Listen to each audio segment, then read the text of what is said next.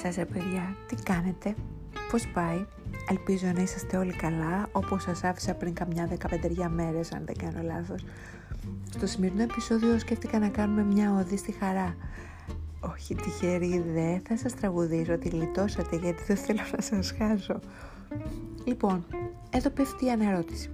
Τι σε κάνει χαρούμενο και πόσο το ζεις ή έστω το αντιλαμβάνεσαι τη στιγμή που το νιώθεις; Και τι είναι τελικά η χαρά, μια μόνιμη zoom τρελαριλαρό φάση ή μικρές δόσεις αισιοδοξίας που σου κάνει σαν πυροτεχνήματα λάμψης κρότου από εκεί που δεν το περιμένεις; Η χαρά, νομίζω κατά την ταπεινή μου άποψη, παίρνει το σχήμα, τη μυρωδιά, τη γεύση, το πρόσωπο, την εικόνα που εσύ και εγώ τις δίνουμε.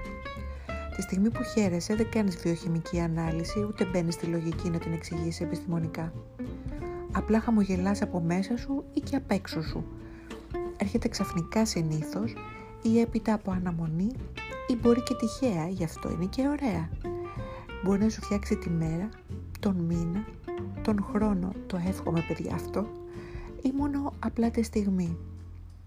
Είναι όταν ας πούμε σου χαμογελάσει αυτός που σου αρέσει στη δουλειά ή εκείνη η ωραία η τύπησα που κρυφοκοιτάς από το απέναντι πεζοδρόμιο Μπορεί να είναι το παιδί σου που πέτυχε κάτι σημαντικό και το μέσα σου πανηγυρίζει. Μπορεί να είναι γιατί η μαμά σου σου έφτιαξε το αγαπημένο σου φαγητό εκεί που ήσουν πτώμα από την κούραση και αισθάνεσαι σαν να είσαι στο παράδεισο.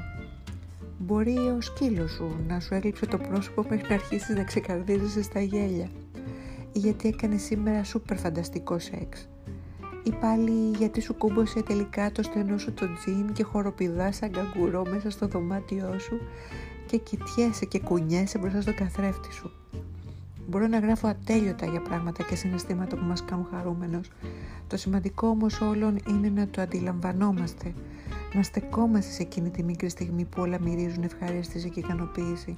Δεν είναι λίγο αυτό, ούτε μικρό έχω να πω είναι συνθέσεις που κάνουν τη ζωή μας λίγο καλύτερη ή πιο υποφερτή. Με την προϋπόθεση όμως να το κατανοούμε. Ναι, τίποτα δεν είναι δεδομένο, ούτε η λύπη, ούτε η χαρά. Δεν υπάρχει διακόπτης on-off. Υπάρχει εσύ και η στάση σου στα πράγματα. Αναγνώρισέ τα. Εδώ έχω να πω ότι η μόνη γκρίνια για τα πάντα σκοτεινιάζει τις πιθανότητες να αντιληφθείς τα ωραία. Περνάνε δίπλα σου και εσύ τα βλέπεις σαν εικόνες. Εγώ για παράδειγμα, χαμογελάω και χαίρομαι αν δω στο άσχετο μπροστά μου δύο ανθρώπους να μπλέκουν τα χέρια τους και να κοιτιούνται. Γουστάρω, μου αρέσει, λέω κοίτα νιώθω χαρά και αυτό με κάνει να παίρνω κι εγώ μια μικρή δόση χαράς. Μπορεί να σου φανεί κουτό, αλλά εγώ έτσι τη βρίσκω.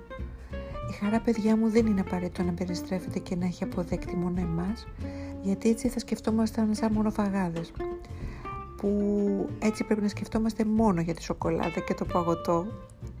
Γνώμη μου. Λοιπόν, ερωτώ, είναι ωραίο να χαιρόμαστε μόνο για την πάρτη μας; Και απαντώ πάρα αυτά. Όχι, παιδιά, δεν είναι ωραίο. Ας χαιρόμαστε με τη χαρά του άλλου. Καλό μας κάνει, τσάμπα είναι και ομορφαίνει και την ψυχή μας. Μαλακώνει την καρδιά μας και άκουσον άκουσον. Μας κάνει και κουκλάκια ζωγραφιστά.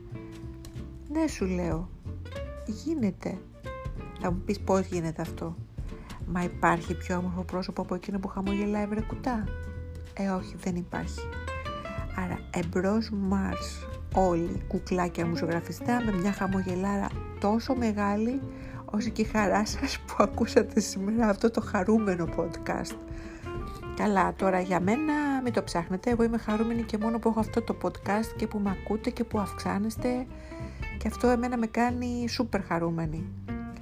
Αυτό ήταν λοιπόν το σημερινό podcast, λίγο μικρό σε διάρκεια, καλό για σας μάλλον, ε, καλό και για μένα ίσως. Σας φιλώ κατά κούτελα, να προσέχετε τον εαυτό σας, να χαμογελάτε. Και μέχρι το επόμενο επεισόδιο, bye!